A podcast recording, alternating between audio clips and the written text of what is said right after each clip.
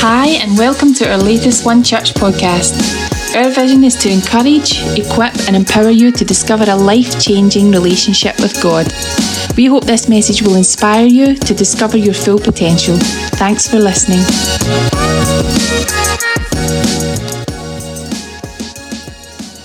So, last week I was speaking from the title of First Responders as we asked ourselves the question how do we respond in crisis? We looked at how the disciples responded when they found themselves in a storm, even in the middle of their fear, doubt, and uncertainty. When their boat was about to go down, their first response was to run to Jesus and cry for help. This is a pattern that's all throughout the Gospels. In the book of Mark, blind Bartimaeus is healed because he cries out to Jesus. In the book of John, Lazarus is raised from the dead because Mary and Martha send a messenger to Jesus. And in Matthew, a woman is healed from a bleeding disorder when she reaches out and touches Jesus. But what I want to look at today is how we respond when Jesus comes to us. This is something that tends to catch us off guard if we're the one always running to Him. But God knows your every need, even before you do. And sometimes He'll come to you before you go to Him. So it's important that we recognize his voice and be ready to respond when he reaches out to us. The text I'm reading from today is found in John, uh, John 5, verse 2. Um, you can go in your Bibles or it'll be on the screen. It says, Now there is in Jerusalem near the sheep gate a pool, which in Aramaic is called Bethesda, and which is surrounded with five covered colonnades. Here, a great number of disabled people used to lie the blind, the, the lame, the paralysed. One who was there had been an, an invalid for 38 years. When Jesus saw him lying there and learned that he'd been in this condition for a long time, he asked him, Do you want to get well? Sir, the invalid replied, I have no one to help me into the pool when the water is stirred. While I'm trying to get in, someone else goes down ahead of me. Then Jesus said to him, Get up, pick up your mat, and walk. At once the man was cured. He picked up his mat and walked. The day in which this took place was a Sabbath, and so the Jewish leaders said to the man who had been healed, It is the Sabbath, the law forbid, forbids you to carry your mat. But he replied, The man who made me well said to me, Pick up your mat and walk. So they asked him, Who is this fellow who told you to pick up your pick it up and walk. The man who, who was healed had no idea who it was, for Jesus had slipped into the crowd that was there. Later, Jesus found him at the temple and said to him, See, you are well again. Stop sinning, or something worse may happen to you. The man went away and told the Jewish leaders that it was Jesus who made him well. Amen.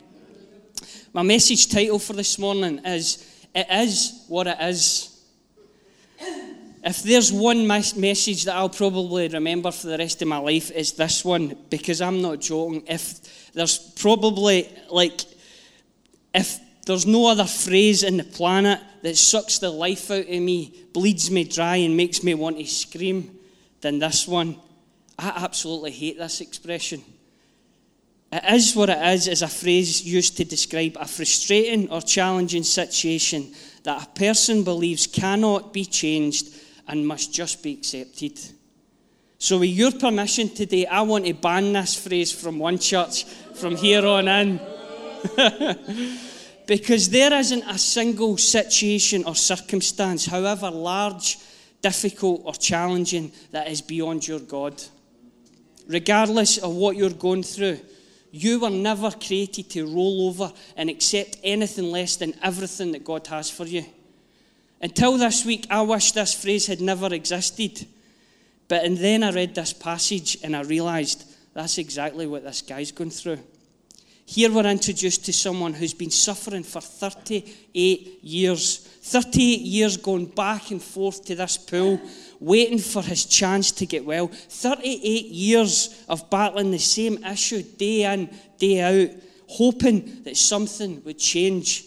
Then, out of nowhere, Jesus approaches him and asks him the question Do you want to get well? A guy who's been suffering in pain for 38 years, unable to pro- process, uh, progress or move forward. Then Jesus, the Messiah, shows up and offers him the chance to get well. This is, him, this is his moment. This is his chance, his opportunity to turn his life around. It seems like such a ridiculous question. 38 years waiting for an opportunity to put all of this behind him and move on with his life. Yet I have searched every version and translation of this scripture, and nowhere can I find this cripple answering yes to that question. He clearly hates his situation. Every day he's been going down to this pool looking for a cure. It's obvious that he doesn't want to live this way. Yet when freedom, healing, and forgiveness comes to his door, he doesn't say yes. When grace, love, and mercy comes and is offered to him, his first response is blame and excuses. He says, I've not got anyone to help me into the pool when, this, when the water is stirred. Every time I try to get in, someone goes be- before me. He justifies his condition with blame and excuses. And it got me thinking how often do we find it easier to make excuses for where we're at than say yes to Jesus? How often do we roll over and accept something less than say yes to freedom, healing, and forgiveness? I believe God is asking us this question today, both as a church and as individuals. Do you want to get well? Do you actually want to get better? Or are you happy to stay where you are? As the pastor of one church, I'm asking you this question Do you want to settle for where we are?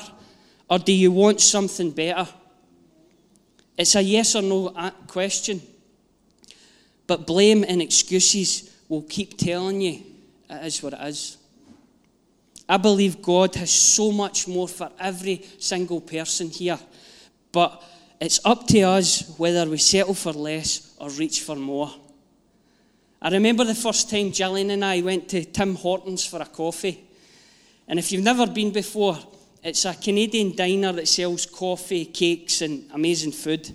They just opened up one in Cum- a drive-through in Cumbernauld, so we headed over for a visit.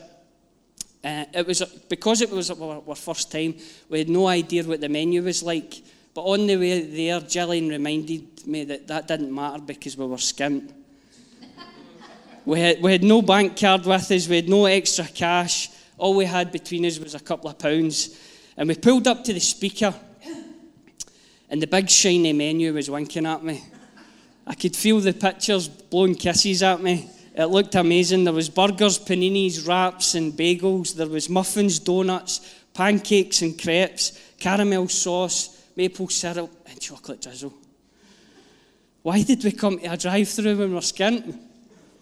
Then the voice came over the speaker. Welcome to Tim Hortons. How can I help you? I felt like saying, Can I open a tab? Knowing fine well that we didn't have any money, I paused and pretended to read the menu. Hmm, wonder what we'll have today. then, after a few seconds, do you know what? I'll just have a coffee and a hot chocolate. Small, medium, or large, sir? It, just a small. Gillian was absolutely dying inside. We drove to the second window and I could smell the food wafting through the car. Then, just as I went to hand over the money, the girl said, It's okay, your order's paid for. The couple in the car in front have paid your bill. We looked up, and there was Andy and Lucy Brown giving us the, the thumbs up. So we, we parked up, said thanks, and showed, showed our appreciation. But the first thing Andy asked me was, Why did you only get a small coffee? I couldn't believe it. I was absolutely gutted. Because as far as I was concerned, large wasn't an option. Food, cake, and dessert weren't an option. If I knew Andy was paying, I would have went to town. But I settled, I settled for less because I thought that was my only option. When Jesus approached this paralyzed man and asked the question, Do you want to get well? The reason he didn't say, didn't say yes is because he didn't think getting well was actually an option. He didn't think getting healed was on the menu because he didn't know who was asking the question. He didn't recognize Jesus as his healer. So he didn't know what was actually on offer. And some of you here today have settled for less because you don't think better is an option. Whenever we don't recognize that God is offering us so much more, we make excuses and justify a life of less. It is what it is. But if I'm stuck in the same place that I was two years ago, battling the same issues, suffering the same symptoms, and stuck in the same predicament, I need to ask myself Am I enabling this by not saying yes to Jesus? Am I justifying what I don't have with excuses? Am I missing an opportunity here to walk in freedom because I don't recognize what God's offering me? I believe God is waiting for your yes today. He's waiting for men and women who will pick up their mat and walk into all that God has for them. He's waiting for a generation of young people who won't settle for less, but they will walk into their school and say, Look what Jesus did for me. He's waiting for a church who believes that more is actually an option. Not just more, but abundantly more. More of the Holy Spirit, more transformation, more miracles, and more revival. What would it look like today for you to say yes? It's time to recognize that Jehovah Jireh is God your provider. It's time to recognize that Jehovah Rapha is God your healing, healer, and you don't need to settle for a life of less. This guy had three crutches that stopped him from, from saying yes to Jesus. Number one was good intentions. Sonny Rankin used to tell me that the road to hell was full of good intentions. Good intentions will never get you well. Every day, this guy was going down to Bethesda full of intentions of getting into the pool, but every day something always managed to get in the way. Every Monday, I am full of good intentions of getting healthy or ditching my bad habits, but no matter how much I want it, something always gets in the way. Good intentions are liars because they deceive you into thinking just because you really, really, really want something, eventually things will change. But that's not enough. It's not enough to want to be debt free. If I want to be financially stable, I need to stop using the credit card.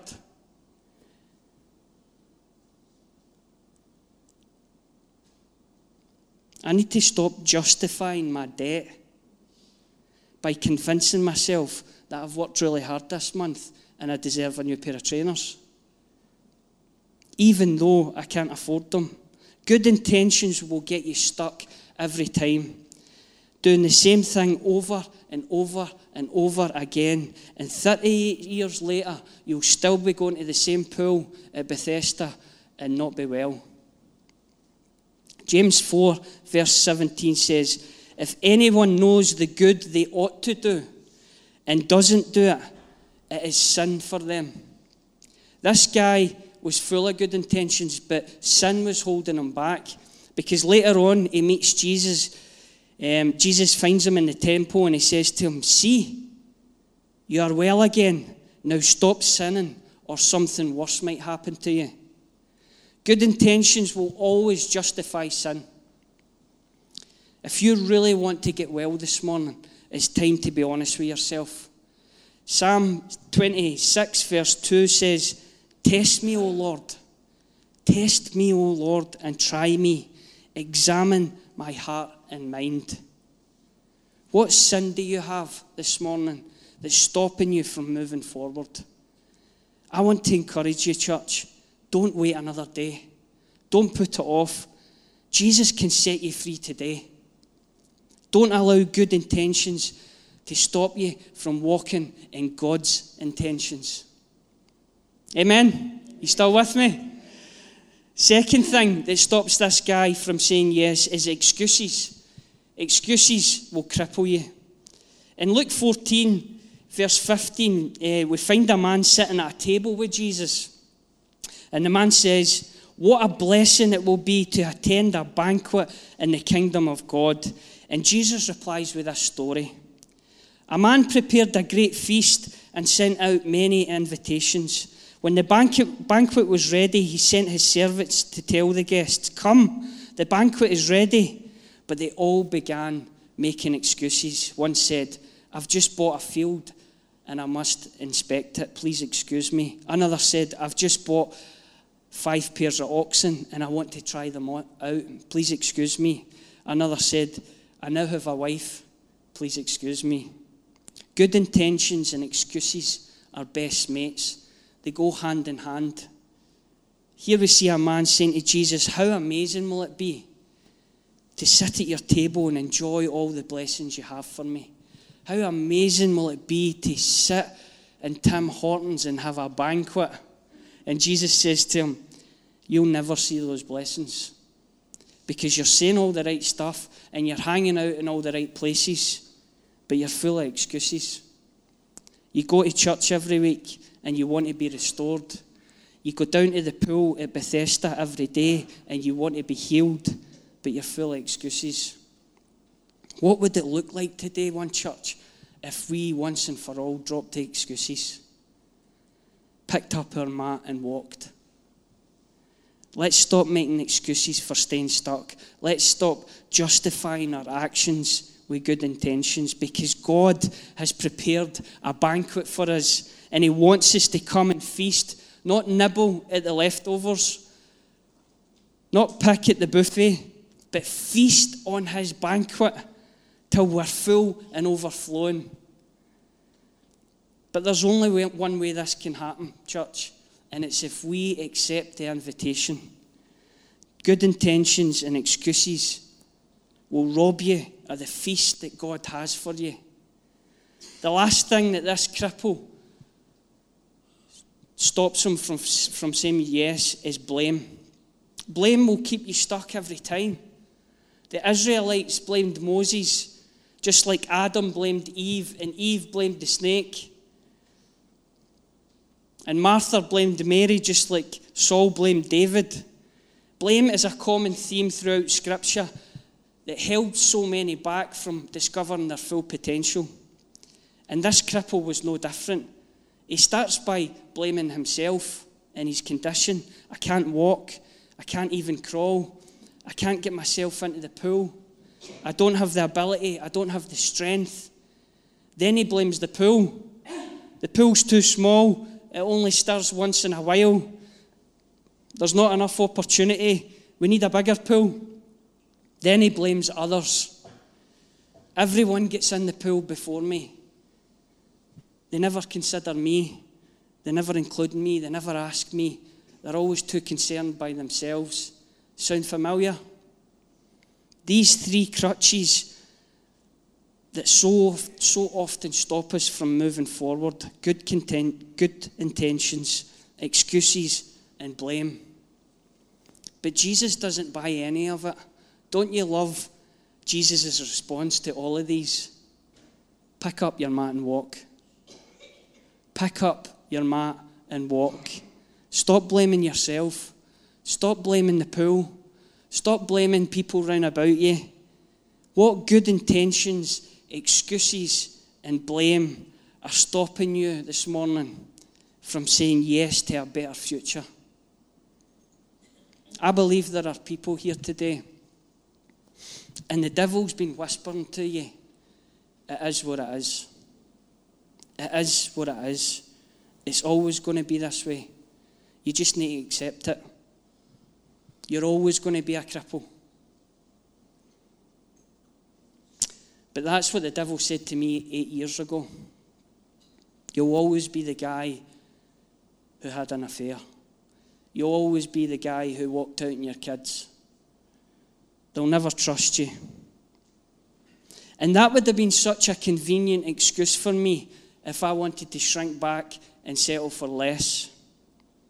But I wanted to get well. I wanted a better marriage. I wanted God. I knew that God had something better for me. I didn't want to spend the rest of my time, my, my life, making excuses and blaming others for what I didn't have. So I said yes to Jesus. I picked up my mat and I ran back to my family. But God asked me to take my mat with me. He asked me to pick up my mat and take it with me because my mat is my story. My mat is my testimony. Jesus told this cripple to pick up his mat and walk because he wanted people to recognize the mat. He wanted people to see that this is the cripple who is now healed. This is the cripple who can now walk. And God wants others to see your mat. As the alcoholic that, that's now free, as the addict that's now healed, as the diagnosis that's now clear, as the abused who's now whole, your mat is powerful because it gives all the glory back to Jesus and it highlights to others what he can do for them. It says, the day in which this took place was a Sabbath. So the Jewish leaders said to the man who had been healed, This is a Sabbath. The law forbids you to carry your mat. But he replied, The man who made me well said, Pick up your mat and walk. Your mat is a sign that miracles can happen. Your mat is a sign that cripples can walk. Don't be ashamed of it. Do not be ashamed of it. Some of you are trying to leave your mat behind. You're trying to cover it up and forget about it because you don't want to be associated with your past. Your guilt, shame, and fear is trying to hide your mat. But God wants to use it. Because Genesis tells us that what the enemy intended to hurt me, God intended for his good. To accomplish what is now being done in the saving of many lives. How incredible is it that every day God is using my dirty, filthy, stained mat as a trophy for His glory. People who have given up in their marriage, husbands who can't see a future for their family, wives who don't believe that better is an option and they've settled for less. But the, th- the first thing I always ask them is Do you want to get well? Do you want to get well? And God is asking you the same question today. Do you want to get well? Or do you want to settle for less? James 4, verse 7 says, So let God work his will in you. Yell a loud no to the devil and watch him make himself scarce. Say a quiet yes to God, and he'll be there in no time. Quit dabbling in sin. Purify your inner life Quit playing the field. Hit bottom and cry your eyes out. The fun and games are over. Get serious, really serious. Get down on your knees before the Master because that's the only way you will get back on your feet. That is the only way you will get back on your feet. This is for everyone today, church. If you feel crippled this morning, let's stand. If you feel crippled, Jesus said, Come to me. He said, If you're weary, burned out, and overwhelmed, I will give you rest.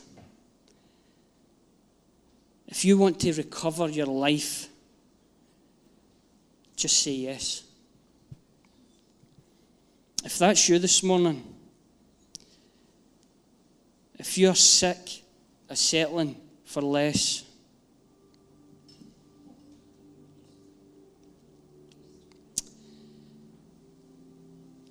I believe the Holy Spirit's speaking to you right now. God has got so much more for you. It is a lie of the devil that it is what it is. You do not have to settle for less. If that's you this morning, I want you to pick up your mat and come to the front. We're going to pray for you. Come to the front. Let's do business with Jesus. Don't wait another day doing the same thing and living a life of being sick. There's no reason to be embarrassed this morning. God doesn't want you to walk out of here with the same condition. Pick up your mat and come to the front. I believe people are going to walk free today. Hey, thanks for taking the time to listen in. We pray this message has been an encouragement wherever it finds you. If you have found it helpful, why not share it with someone or leave a comment? To find out more and stay connected, you can follow us at One Church Scotland through our Facebook, Instagram, and YouTube. Take care and have a great week.